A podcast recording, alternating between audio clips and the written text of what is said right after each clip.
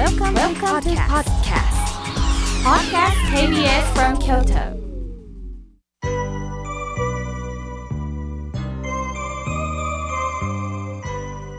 さあここからはたくさんのメッセージをいただきましたので順に紹介させていただきますまずはじめにあんずちゃんさんえー、かわいいかわいいお地蔵さんとうさぎさんの絵はがきをいただきました妙慶さんそしてスタッフの皆さん井村屋さん今年もどうぞ放送を楽しみにしておりますので、よろしくお願いいたします。自然の恵みに感謝する心を忘れずに、常に穏やかな心で生きていけたらいいな私も介護をしておりますが、合間に息抜きしながら、ファイトですとのことです。本当そうですよね。しんどい時には合間、合間を見つける。そこからスーッと息抜きをする時間っていいですよね。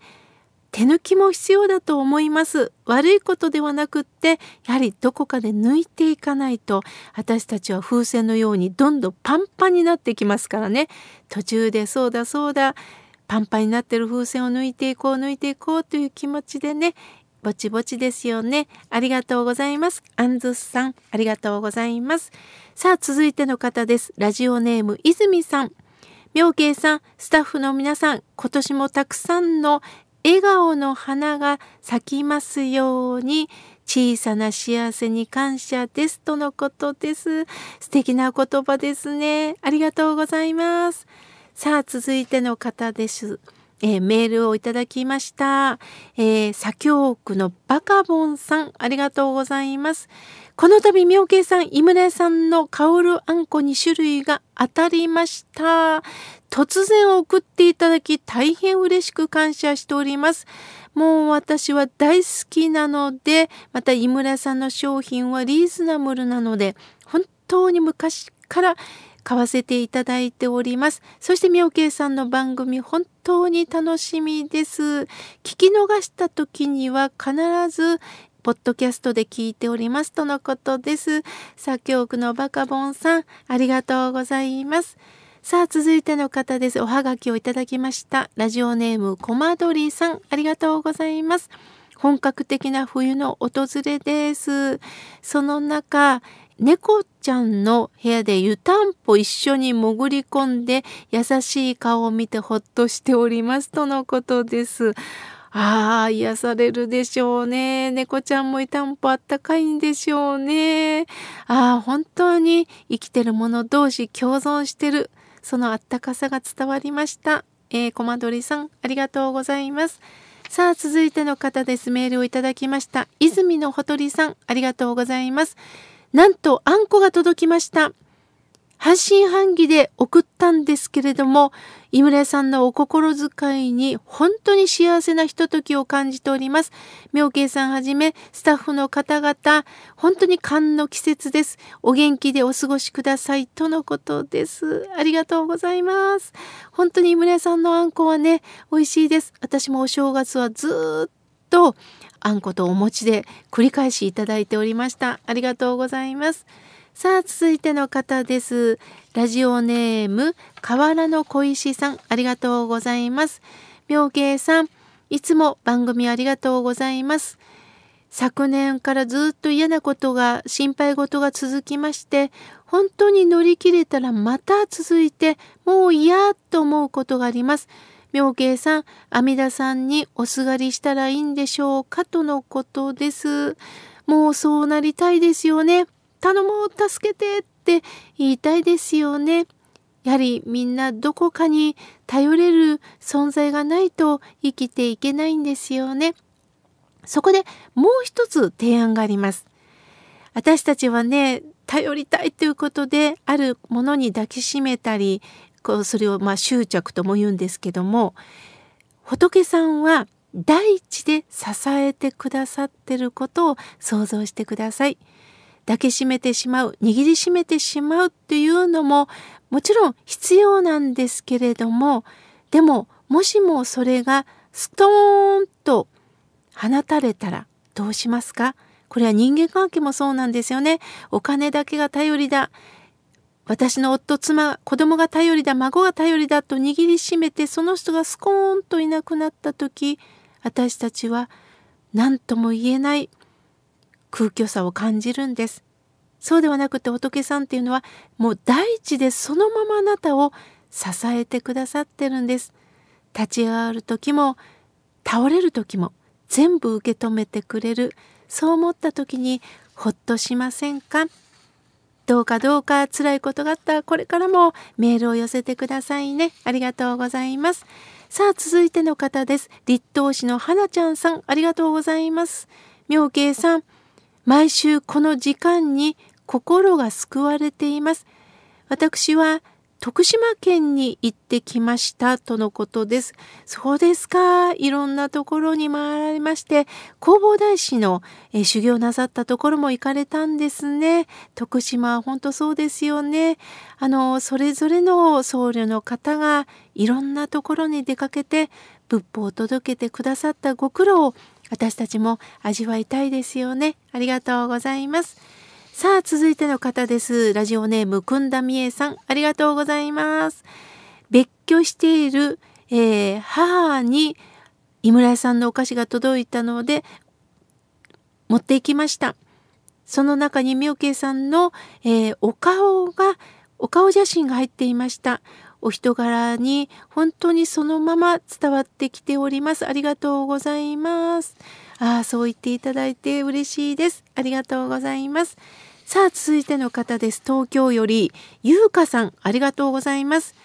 皆さんもご存知のように、妙慶さんのあったかいお声を聞くと、いつも心がほっとして笑顔になります。私は今、お経の練習をしていますとのことです。そうですか、お経に出会っていただいてるんですね。まあ、コロナ禍でねなかなか大きな声を出すことはできませんがだけどちっちゃい声でもやはり声に出すということは大切なんです。なぜなら黙読と音読の違いがあります。音読なんです。声を出すことによって自分の耳にも入ってきてる。お経は誰かに聞かせるだけではなくって自分の耳にも取り入れるということです。そこから生きる希望がね湧いてきます。お経だけでは難しいのでそれを噛み砕いてこうして法話にさせていただくこれがまあ私も仕事の一つだと思っております。さあ続いての方です。花よりお酒さん ありがとうございます。私と一緒ですね。妙慶さん私が今思ってることをお話しします。例えば楽器の練習を始めた時に音が鳴るだけではで楽しいんですがさらに練習して人に聞かせてあげたい賞を取りたいという気持ちになります。すると認めてもらえた時はいいんですが認めてもらえなかった時にも苦しくなっていくんですよねとのことです。ああ花よりお酒さん鋭いですね。ほんとそうなんですよね。人間っていうのは頑張ってる自分を知ってほしい。これもあります。楽器、練習をする、書道もダンスもみんなそうですよね。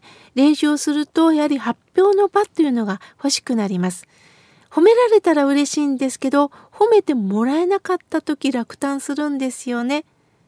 上達する喜びもあるんですが、あとは自分がどうその時間を喜べるかではないでしょうか。あの昔私はね岡本太郎さんのあの絵画展に行ったことがあるんです。まだね10代でした岡本さんはその場にいたんです。するとある方が「素晴らしい!」って言ったら岡本さんが「なんだがっかりだ変に褒められたら僕の上達ってないんだよな」って一言おっしゃったんです。